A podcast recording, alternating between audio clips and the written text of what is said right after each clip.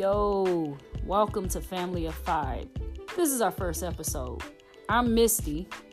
And I'm Eric. And we're here to just basically give you a brief introduction to who we are and why you should listen.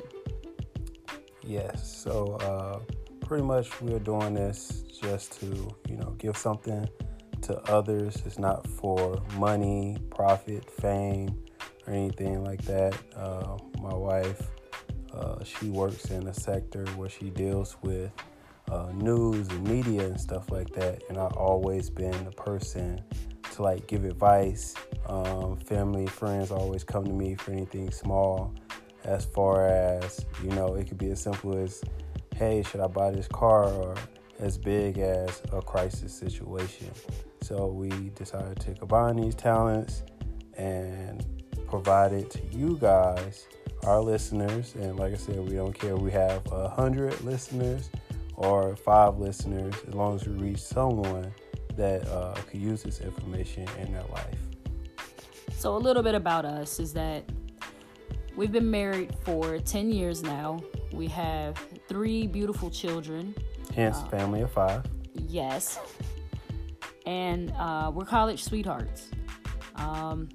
Both of us are career professionals, and obviously during this time period, we're experiencing this COVID-19 situation and trying to find that family balance. But it's not just this situation that we're going to talk about. We're going to talk about all those dynamics in life, from love, finances, school, education, backgrounds, and basically a lot of communication. The strong points that we bring in our marriage every day.